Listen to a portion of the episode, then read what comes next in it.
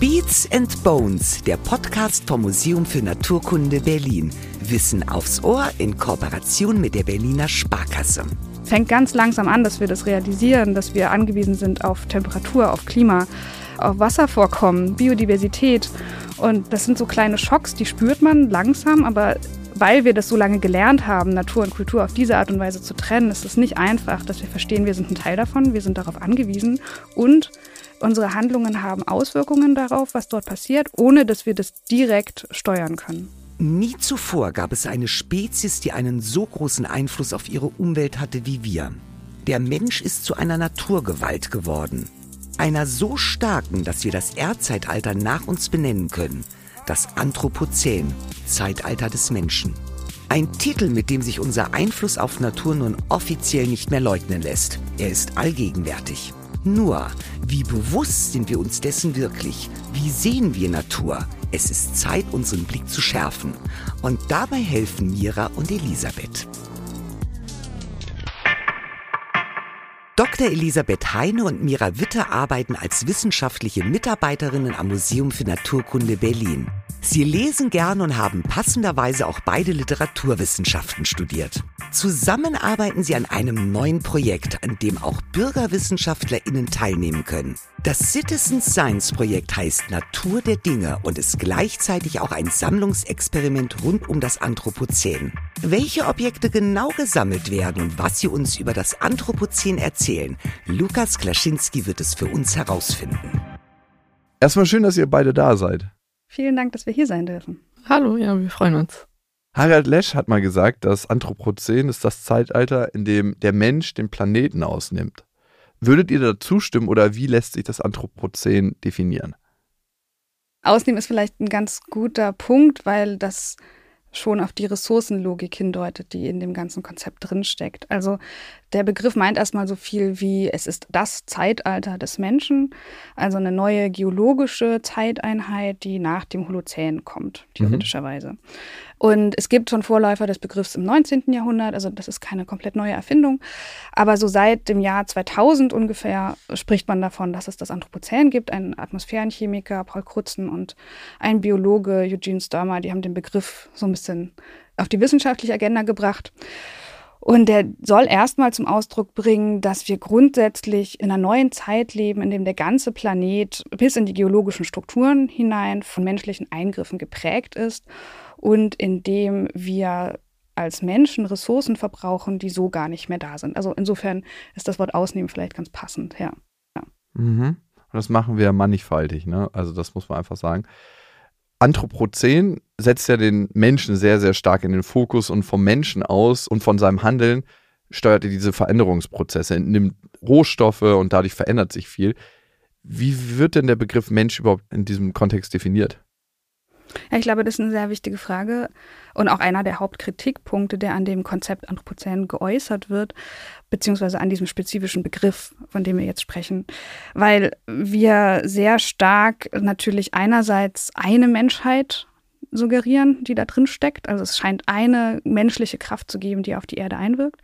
Aber wer ist das eigentlich? Es ist ganz zentral, dass man differenziert und schaut, wer sind eigentlich diejenigen, die zentral verantwortlich sind für die Veränderungen, die wir da gerade spüren und wer sind auch die Personen oder die Gruppen, die Regionen, die Menschen, die immer schon als natürliche Ressource, also selber als natürliche Ressource behandelt wurden von europäischen Industriestaaten zum Beispiel oder grundsätzlich von Europa und dem Westen mhm. und so gesehen eigentlich an der Basis von dem stehen, was heute als in Reichtum der Industrienationen vorhanden ist und gleichzeitig aber nach wie vor nicht Teil dieses Reichtums sein können, stattdessen viel stärker schon, als wir das jetzt hier in Europa vielleicht tun, die Auswirkungen der globalen Transformation spüren. Hm. Ja, ist ein interessanter Gedanke. Ne? Wie gehen manche indigenen Kulturen mit dem um, mit unserer Umwelt, mit der Natur, in der wir leben und wie verstehen die sich als Teil des Ganzen und wie gehen wir in unserer westlichen Kultur mit der Natur um wir müssen, habe ich den Eindruck, immer wieder aus der psychologischen Perspektive Dinge kreieren, um uns wieder als Teil zu verstehen. Also zum Beispiel Eisbaden ist ein wahnsinniger Trend geworden. Ne? Wir müssen nur Eisbaden machen, weil wir so weit weg von der Natur mittlerweile sind, dass wir sowas erfinden müssen, um wieder näher an der Natur dran zu sein. Ich finde, das ist eine krass abstrakte Entwicklung. Ja, da steckt, glaube ich, ganz viel drin, was etwas über unser Verhältnis zur Natur heute aussagt. Und wenn ich wir sage, dann meine ich jetzt wirklich erstmal, wir können einfach erstmal nur von Deutschland zum Beispiel sprechen. Mhm. Bei diesen Fragen ist es auch immer ganz zentral zu überlegen, genau, von wo spricht man eigentlich, über was für eine Beziehung. Ich glaube, die Beziehung zur Natur genauso wie auch das Anthropozän sehen von verschiedenen Standpunkten immer anders aus. Und diese Sehnsucht danach, dass wir jetzt gerade versuchen, uns wieder mit der Natur zu verbinden, die ist gar nicht so neu. Also neu, wenn wir uns geologische Zeitalter anschauen, schon, aber die hat eine lange Tradition in Europa und besonders in Deutschland, zum Beispiel mit der deutschen Romantik. Also das ist komisch, darauf jetzt irgendwie zurückzuverweisen. Man könnte da auch noch viel weiter zurückgehen, aber diese Idee, dass es mal einen Naturzustand gab, dass es einen Urzustand gegeben hat, in dem der Mensch und die Natur in so einer ganz innigen Verbindung und Einheit gelebt oder existiert haben, die wird sehr, sehr stark durch die deutsche Romantik verbreitet. Und das mhm. hat natürlich damit zu tun, das ist Ende des 18. Jahrhunderts. Wir haben die fortschreitende Industrialisierung, wir haben den Beginn des modernen Kapitalismus und Beginn dieses Projekts, was man Moderne nennt, also kultur- und geistesgeschichtliche Veränderungen und natürlich auch den Abschied von klassischen religiösen Narrativen, die mhm. vorher sehr stark sinnstiftend waren. Wir haben außerdem, wenn man jetzt sich die Energieregime anschaut, den Vormarsch der Kohle, also die Kohle als Energieregime, was plötzlich auftaucht und durch die Erfindung der Dampfmaschine eine ganz, ganz starke Entwicklung erfährt. Und dann im gleichen Moment kommt dann eine kultur- und geistesgeschichtliche Entwicklung hervor, die versucht, das alles wieder in der Literatur zum Beispiel rückgängig zu machen und diesen Zustand erfindet, in dem es noch so eine Einheit gab, aber auch eine Sinnstiftung dadurch funktioniert. Und ich glaube, dass wir davon immer noch sehr stark geprägt sind, also dass die Natur als dieser Ort, also einerseits ist sie die ausbeutbare Ressource, auf der wir all unseren Reichtum aufbauen und wir mussten sie zum anderen erklären, den man dann ausbeuten kann, mhm. als Konstrukt hinter dem Energieregime zum Beispiel. Also von uns loslösen heißt Genau, von uns loslösen. Es ist das andere, was ich nutzen kann. Mhm. Und ich glaube, dass die ganze Vorstellung des Eisbadens oder der Romantisierung von Natur eigentlich nur die andere Seite der Medaille ist. Mhm. Dass das auch wieder eine Funktion ist. Die Natur ist das andere, in die ich mich hineingeben kann, die mich spiegelt, die mich auffängt. Und sie ist dann immer noch in ihrer Funktion vor allem adressiert, nämlich als, als Sehnsuchtsort, als Nostalgieort, als, als etwas, das meine zivilisatorische Müdigkeit auffangen kann, zum mhm. Beispiel. Mhm. Also wir waren schon immer gut, gerade in der westlichen Kultur, uns von der Natur zu dissoziieren und mussten dann wieder Wege finden, um uns in Verbindung zu bringen. Und da ist ja die grundsätzliche Frage, sehen wir uns Menschen als Teil der Natur oder sehen wir uns als getrennt von der Natur. Und wenn wir uns als Teil der Natur verstehen, können wir die Natur als solches ja gar nicht zerstören, sondern nur verändern. Ich glaube, das berührt einen ganz zentralen Punkt der Theorie zum Anthropozän, nämlich, dass das Sprechen vom Anthropozän genau diese Dichotomie ganz stark erschüttert. Wir waren gewohnt, Natur ist der Hintergrund, vor der wir uns bewegen. Natur ist das Ewige, das Stabile, das verändert sich nicht. Gesellschaften verändern sich, Kulturen verändern sich, Religion verändert sich, aber wir sehen trotzdem die Natur als das Ewige. Und plötzlich verändert sich was. Plötzlich verändert sich die Natur viel schneller, als wir mit unseren politischen Entscheidungen. Wir kommen gar nicht hinterher, die entscheidenden politischen Schritte zu machen, um zu verstehen, was da gerade passiert und auch darauf einzugehen. Und das ist ein Schock, glaube ich, den wir noch gar nicht so sehr verarbeitet haben. Also, dass diese Unterteilung, die Natur auf der einen Seite und die Kultur und der Mensch auf der anderen Seite, dass das nicht mehr trägt, sondern dass wir plötzlich andere Zeitlichkeiten haben, andere Veränderungen, die da vor sich gehen und dass der Mensch ganz zentral auf Natur angewiesen ist. Es fängt ganz langsam an, dass wir das realisieren, dass wir angewiesen sind auf Temperatur, auf Klima, auf Wasser, auf Wasservorkommen, genau, auf Biodiversität. Und das sind so kleine Schocks, die spürt man langsam, aber weil wir das so lange gelernt haben, Natur und Kultur auf diese Art und Weise zu trennen, ist es nicht einfach, dass wir verstehen, wir sind ein Teil davon, wir sind darauf angewiesen und unsere Handlungen haben Auswirkungen darauf, was dort passiert, ohne dass wir das direkt steuern können. Mhm. Unsere Handlungen haben Konsequenzen und wir wissen manchmal nicht, welche Konsequenzen sind es und es fällt uns schwer, die richtigen Schritte zu finden, wie wir mit diesen Konsequenzen umgehen können. Also wir haben nicht die volle Kontrolle darüber, da jetzt reinzugehen.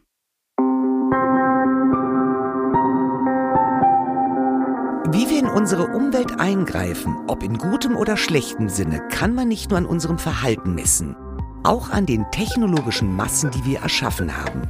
We are living in a material world. Und wie? Willkommen in der Technosphäre.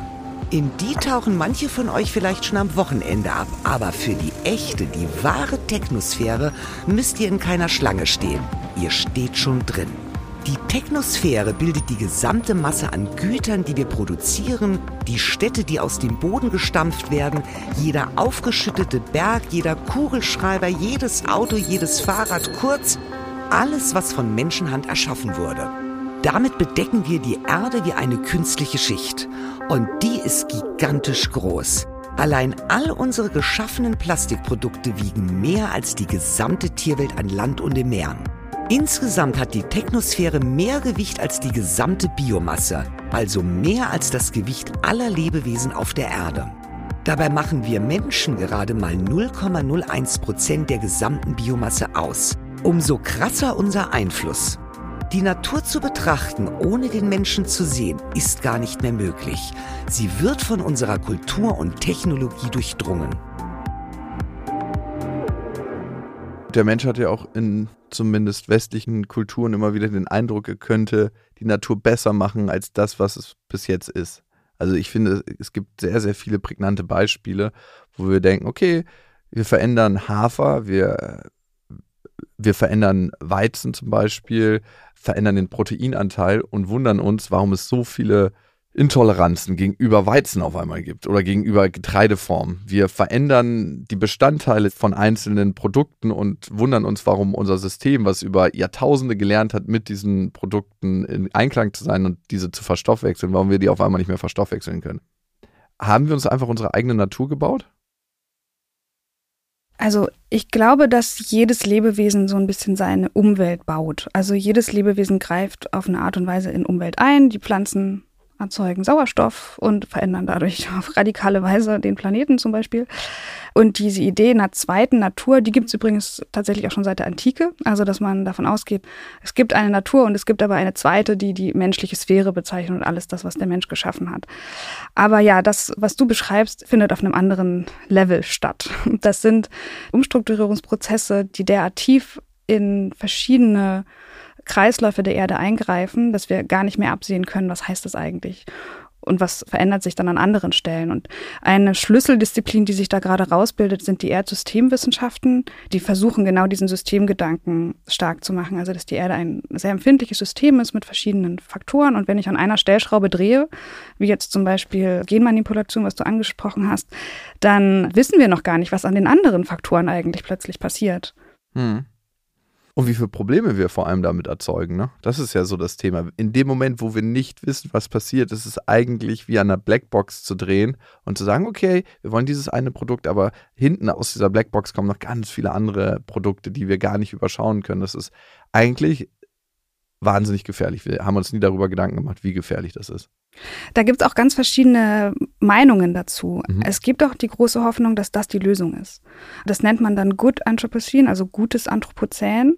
So Stichwort Geoengineering, also die Hoffnung, wir haben jetzt zwar ziemlich viel verändert in der mhm. Welt und es läuft einiges nicht mehr rund, aber wir haben die technischen Möglichkeiten, das wieder gerade zu biegen. Das ist die Hoffnung dahinter.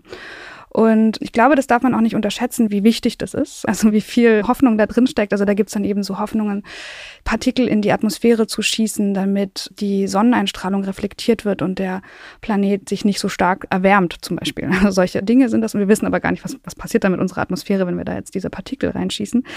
Und ich glaube, es ist der Gedanke auf Kontrolle und Kontrollverlust mit noch mehr Kontrolle zu reagieren. Mhm, mh. Und das steht in Kontinuität mit diesem Fortschrittsnarrativ, was ich schon kurz erwähnt habe. Also das eigentlich das, was wir seit der Industrialisierung gelernt haben, ist eben, wir können schneller, wir können besser, wir können weiter. Und das Fortschrittsnarrativ wird einfach verlängert in genau dieser Idee. Mhm. Und das Gegenbild wäre jetzt, dass wir anfangen müssen, an diesem Narrativ selber zu arbeiten und wir brauchen ein neues. Es kann nicht unendlichen Fortschritt geben. Da haben wir zu Anfang schon drüber gesprochen. Die Ressourcen sind endlich. Wir verstehen das jetzt gerade langsam, dass sie endlich sind.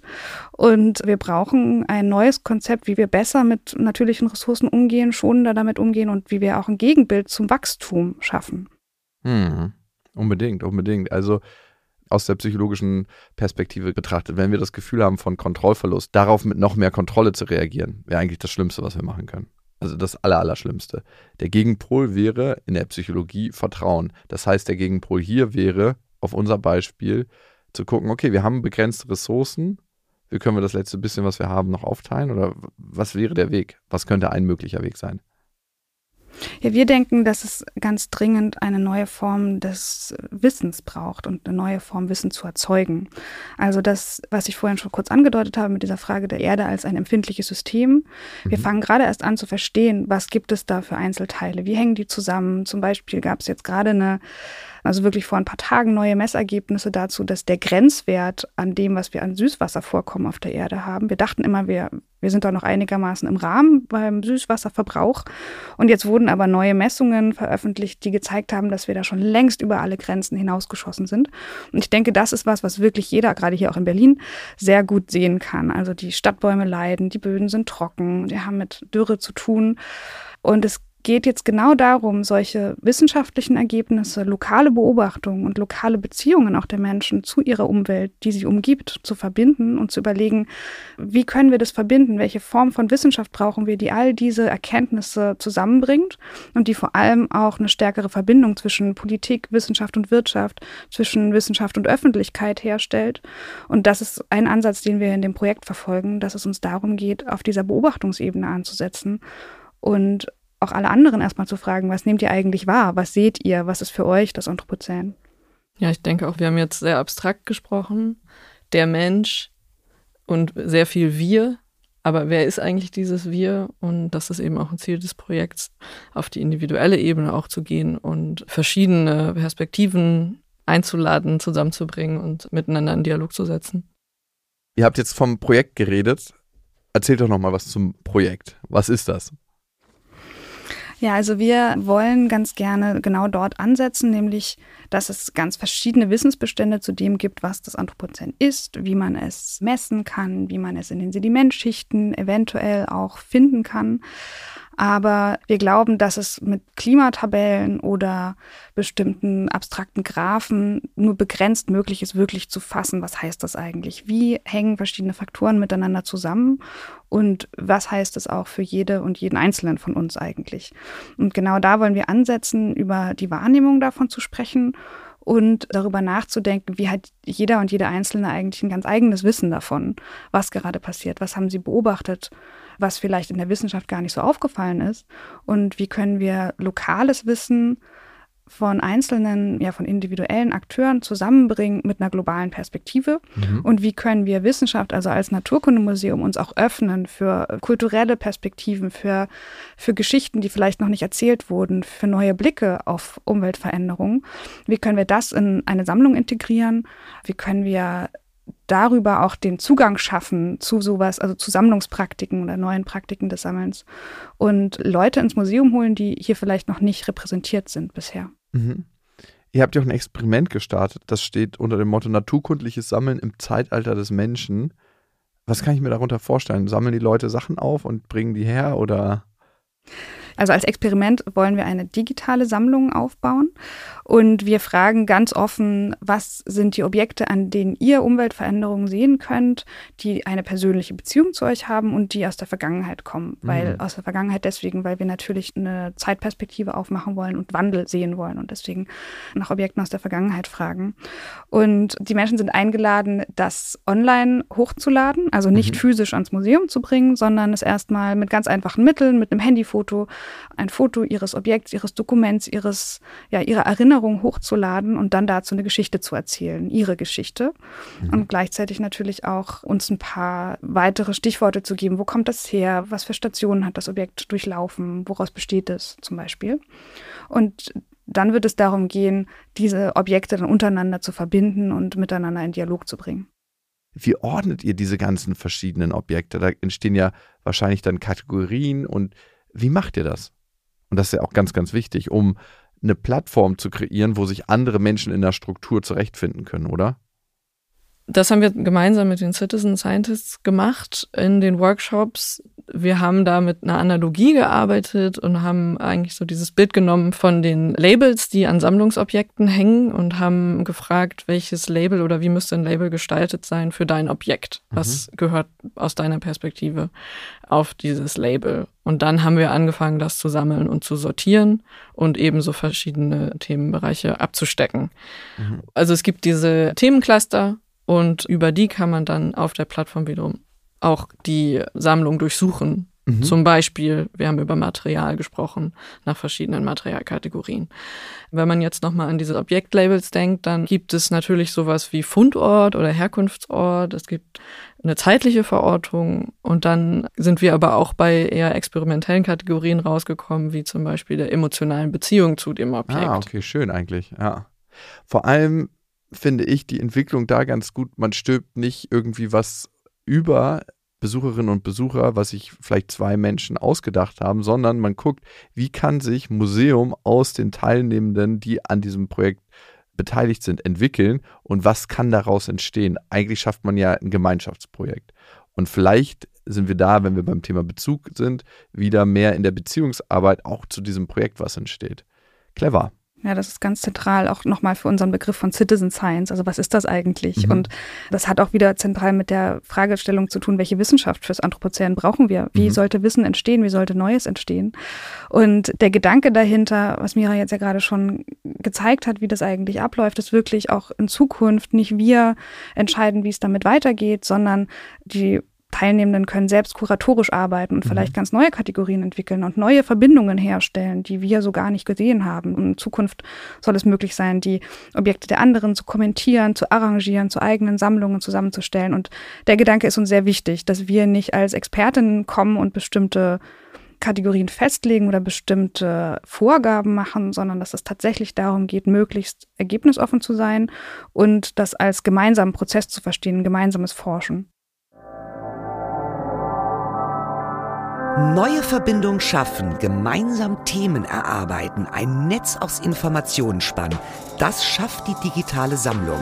Sie ist wie eine riesige Mindmap, in der Zusammenhänge erschlossen und Hintergründe aufgedeckt werden. Denn hinter den Objekten stecken nicht nur wissenschaftliche Informationen, sondern manchmal auch politische oder geschichtliche. Das wissen wir allerspätestens aus der Provenienzforschung. Wenn ihr wissen wollt, was digitale Sammlung noch alles kann, dann hört gerne mal in die Folge mit Jana Hoffmann Wissen vernetzen rein. Nun seid ihr aber gefragt, liebe Hörerinnen und Hörer.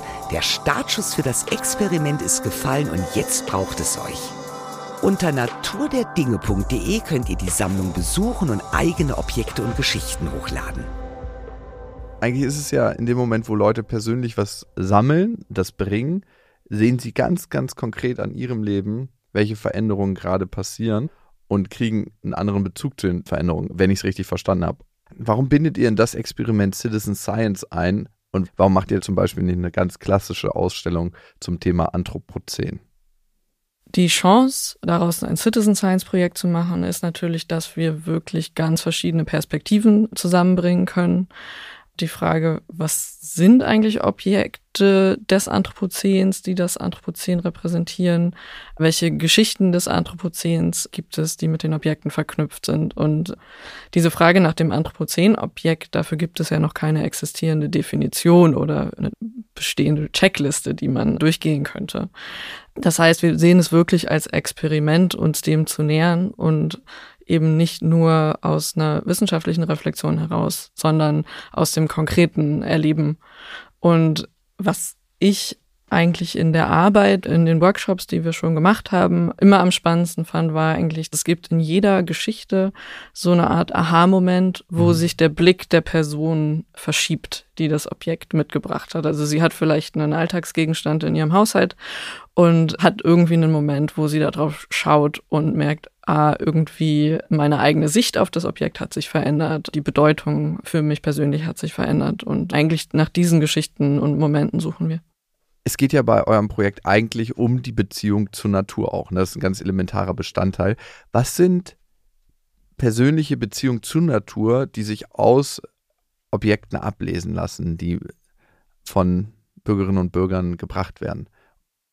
Ja, vor allem interessieren wir uns natürlich für Erinnerungen. Erinnerungen, mhm. Emotionen, Gefühle und das hat Mira ja schon erzählt, eben auch sehr stark für ambivalente Gefühle. Also für zum Beispiel Dinge, die in der Kindheit auf eine Art und Weise wahrgenommen wurden und heute aus der Erwachsenenperspektive plötzlich ganz anders aussehen.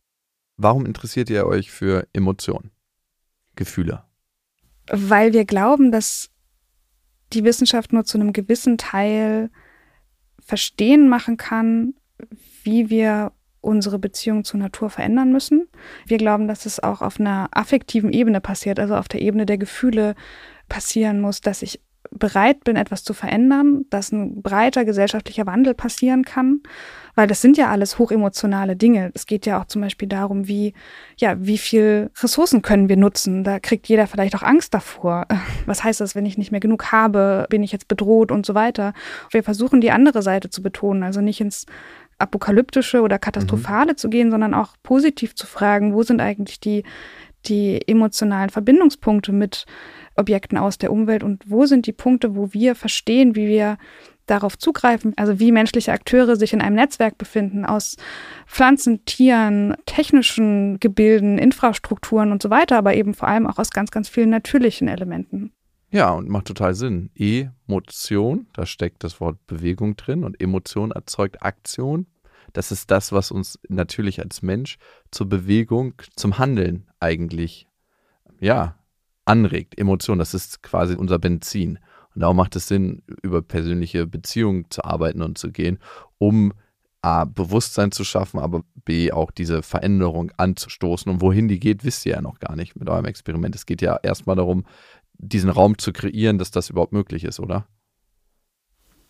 Unbedingt. Und es geht uns eben nicht um den erhobenen Zeigefinger. Also es geht nicht darum mhm. zu sagen, schaut mal hin, was ihr da alles falsch macht. Gar nicht. Ganz im Gegenteil. Es ist wirklich der Versuch, erstmal zu erkunden, was gibt es da auch an emotionalen Bindungen zum Beispiel, aber auch an, an Wissensgegenständen, die bisher so noch gar nicht beschrieben wurden. Ihr habt zwei Erzählungen aus dem Experiment mitgebracht, in die wir gleich reinhören können. Das erste Beispiel, könnten wir das kurz in Kontext setzen? Eine Teilnehmerin hat ein Objekt mitgebracht, das sie seit ihrer Kindheit begleitet. Ihr Onkel hat es ihr geschenkt. Es ist ein, ein mumifizierter Affenkopf.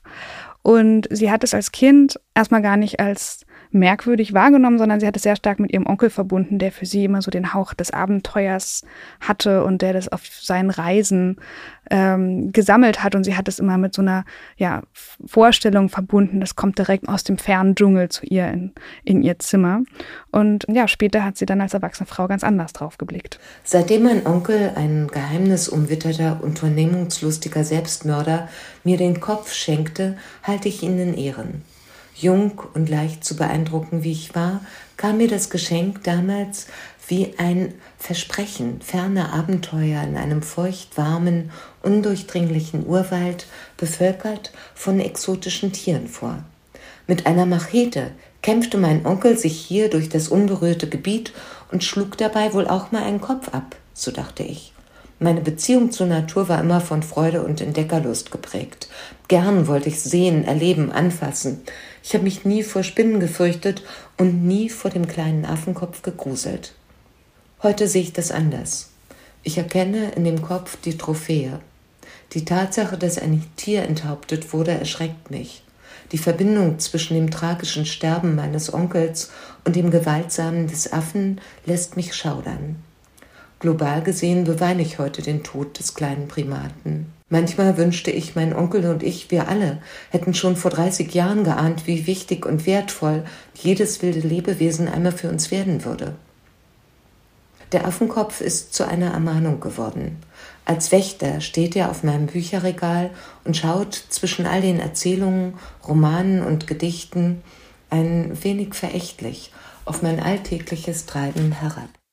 Was man an dem Beispiel so sehr schön sehen kann, ist auch die unterschiedliche Wahrnehmung und Bewertung von Dingen, von Alltagsdingen. Also das ist jetzt vielleicht kein Gebrauchsgegenstand, aber es ist ein Gegenstand, der die Beitragende das ganze Leben schon irgendwie begleitet hat. Und als Kind hat sie das immer ganz anders wahrgenommen. Da war das eben für sie, dieser Affenkopf war so ein Versprechen von ferner Wildnis, vielleicht auch von unberührter Natur. Ich glaube, dass diese Fiktion des Urwalds oder des Dschungels als ein Ort, an dem noch Wildnis vorhanden ist, ist ja auch eine sowieso sehr, sehr wichtige und starke, bei der wir immer noch denken, dort finden wir vielleicht diesen Urzustand oder diesen Naturzustand, von dem wir gesprochen haben.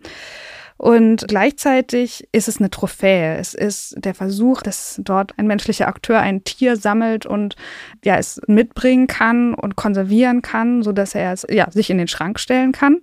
Und die Erzählerin bemerkt dann eben plötzlich, als sie erwachsen wird, oh, das ist ja ein tierisches Wesen, was da jetzt in meinem Schrank steht und mich anguckt. Oder dieser Kopf schaut sie plötzlich an.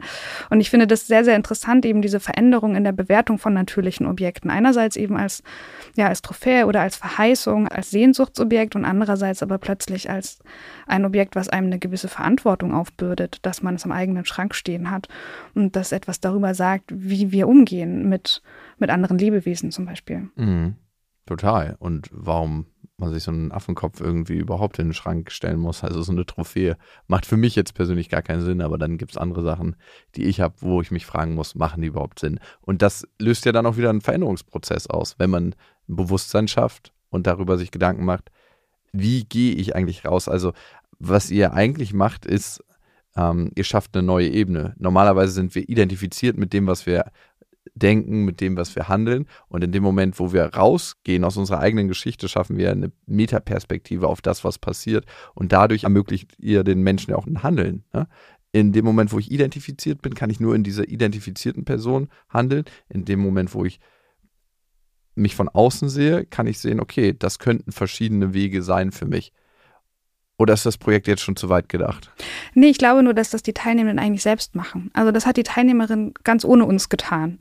Sie Wir hat stellen ja, den Rahmen genau, dafür her, ne? ja, Also- genau. Wir stellen nur den Rahmen her und das ist das, was aber so wichtig ist. Also wir geben nur den Anlass und die Reflexion passiert aber dort. Und ich glaube, das ist auch bei dem Beispiel so zentral, dass sie selbst angefangen hat, darüber nachzudenken und dass man als Kind natürlich ganz anders mit Objekten auch umgeht Mhm. und das überhaupt nicht hinterfragt und plötzlich aus einer Erwachsenenperspektive eine Zweischneidigkeit in diese Beziehung zu den Objekten hineinkommt, Ja. die sie dann ganz allein quasi aufgearbeitet hat. Wir haben noch ein weiteres Objekt, weil es als Geschichte an euch herangetragen wurde. Und ich glaube, es ist das einzige lebende Objekt, oder, Mira? Ja, Eure das Sammlung? ist richtig. Bis jetzt ist es das erste und einzige lebende Objekt der Sammlung.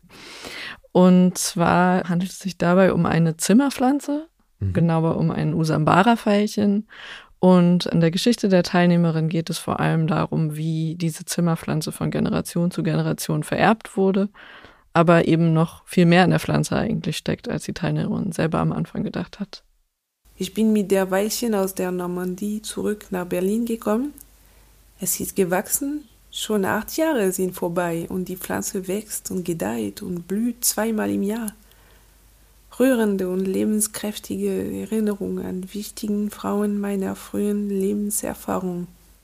Wegen der weitgehenden Vernichtung ihrer Lebensräume sind alle Arten bedroht bis gefährdet. Das wusste ich als Kind nicht. Für mich illustriert es, wie vielfältig und komplex die Konsequenzen von globalen Beziehungen sind. Für Wesen und Sagen.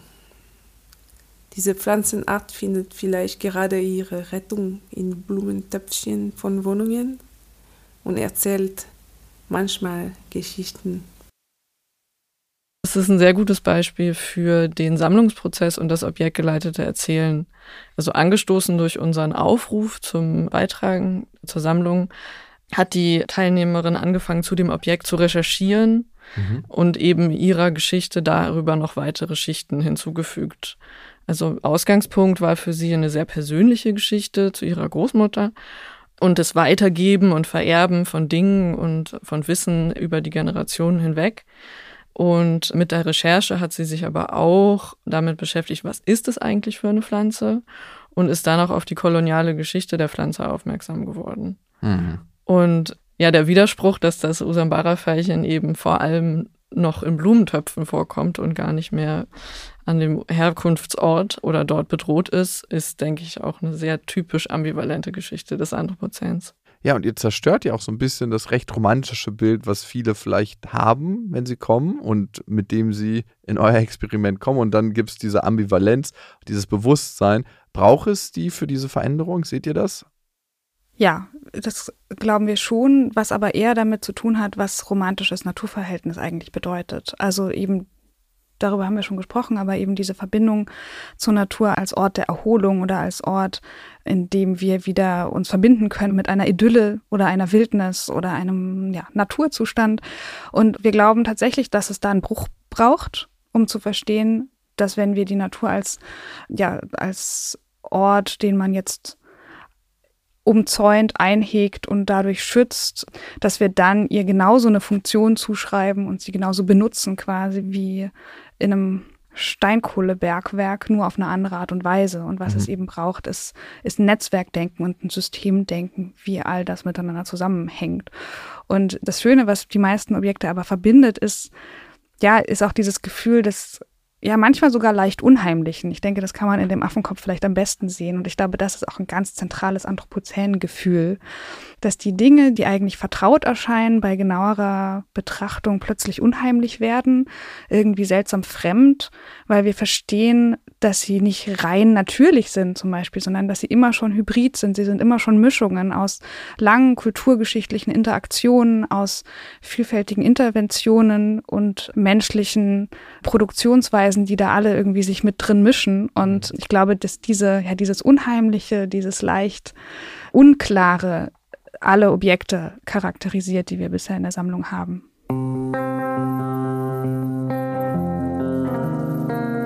Aha, reine Natur, das ist also eigentlich eine Illusion, wenn man sich mal genauer umschaut. Da stellt sich auch die Frage, was ist überhaupt noch Natur, wenn sie weltweit vom Menschen beeinflusst und geformt wird? Kultur und Natur lässt sich gar nicht mehr trennen. Aus beiden wird Nature Culture. Der Begriff stammt von der Biologin Donna Haraway. Alle sind von allem abhängig, von anderen Lebewesen und von Technologien. Wir können Natur und Kultur nicht trennen, wir müssen es aber auch gar nicht. In Berlin zum Beispiel ist die Biodiversität sogar richtig hoch. In der Stadt leben mehr Tier- und Pflanzenarten als in der umgebenden Landschaft.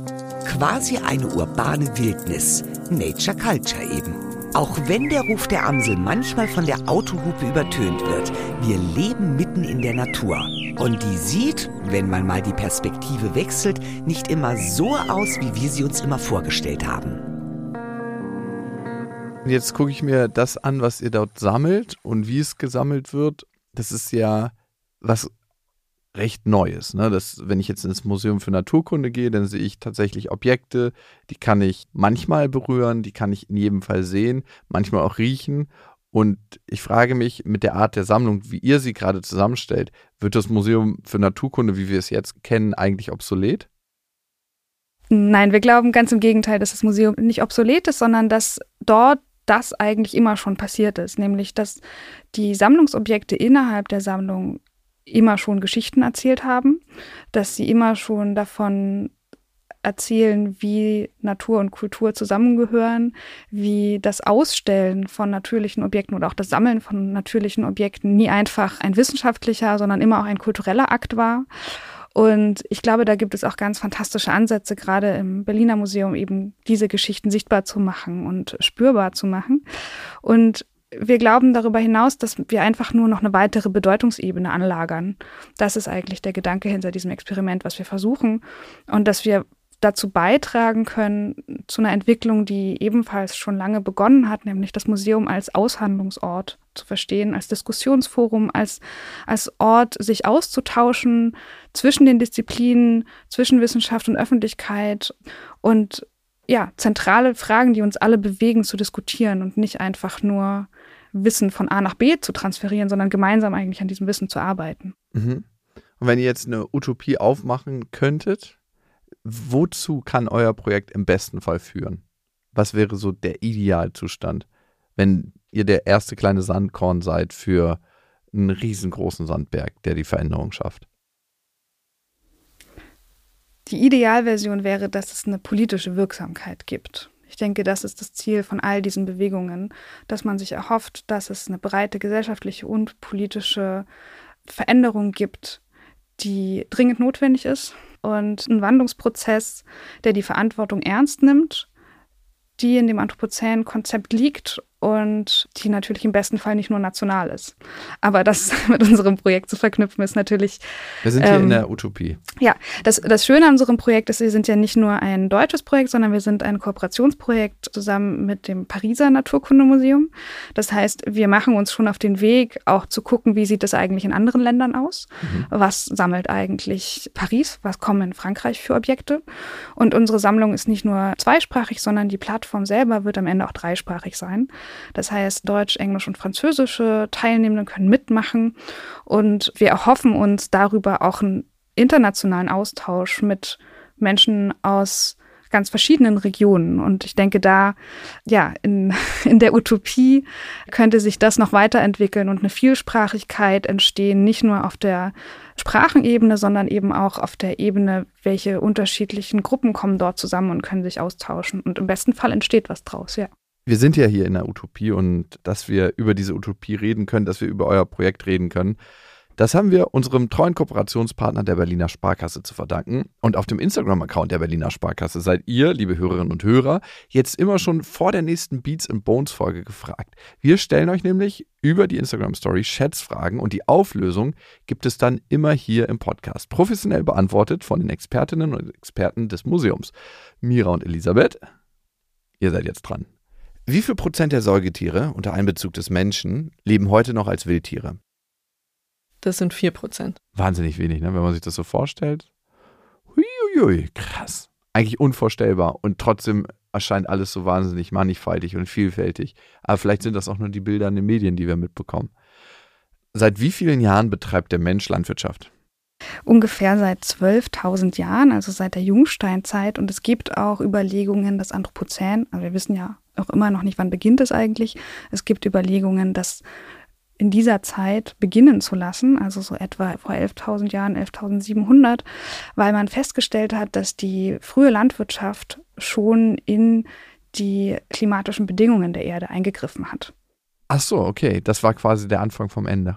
Also wir wissen ja noch nicht, ob wir im Endstadion sind, aber es fühlt sich manchmal so an. Die nächste Frage bezieht sich auf die Technosphäre, das heißt, alle von Menschen geschaffenen Güter welches Gesamtgewicht haben die? 30.000 Milliarden Tonnen. Ist einfach mal so eine Zahl in den Raum geworfen, womit äh, ich glaube, die meisten Menschen in ihrem Kopf nichts anfangen können. Ich zumindest nicht. Trotzdem bin ich heute ein gutes Stück schlauer geworden und habe vielleicht einen anderen Bezug zu meiner Armbanduhr bekommen. Doch, muss ich schon sagen, also dieses losgelöst von der Natur und ob wir uns als Teil der Natur verstehen und wie diese ganzen Prozesse laufen hat mich zum Nachdenken bewegt. Danke an euch, dass ihr da wart. Vielen Dank. Schön, dass wir hier sein durften. Das war mal ein ganz anderer Blick auf Natur. Vielleicht fallen euch auch noch Objekte ins Auge, die etwas über die Beziehung Mensch-Natur erzählen können. Wenn ihr jetzt Lust bekommen habt, an Miras und Elisabeths Experiment teilzunehmen, dann schaut mal in die Show Notes. Dort findet ihr den Link zur digitalen Sammlung. Bis dahin bleibt uns die Hoffnung, dass wir noch rechtzeitig unseren Lebensraum schützen können. Durch neue Perspektiven, durch neues Wissen und viel Austausch. Und ja, was das betrifft, wir sitzen hier ja schon ein bisschen an der Quelle. Am Museum für Naturkunde Berlin schlummern noch so viele Ideen und Wissen, genauer in den Köpfen der Forschenden. Auf die und auf neue spannende Themen könnt ihr euch in der nächsten Staffel freuen.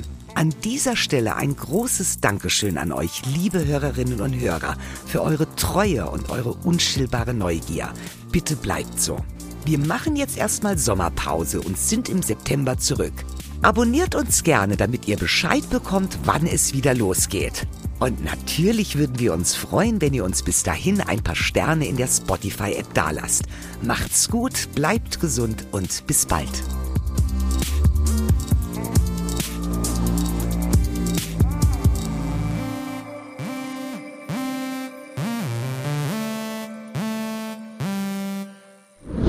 in freundlicher Produktionsunterstützung der Auf die Ohren GmbH.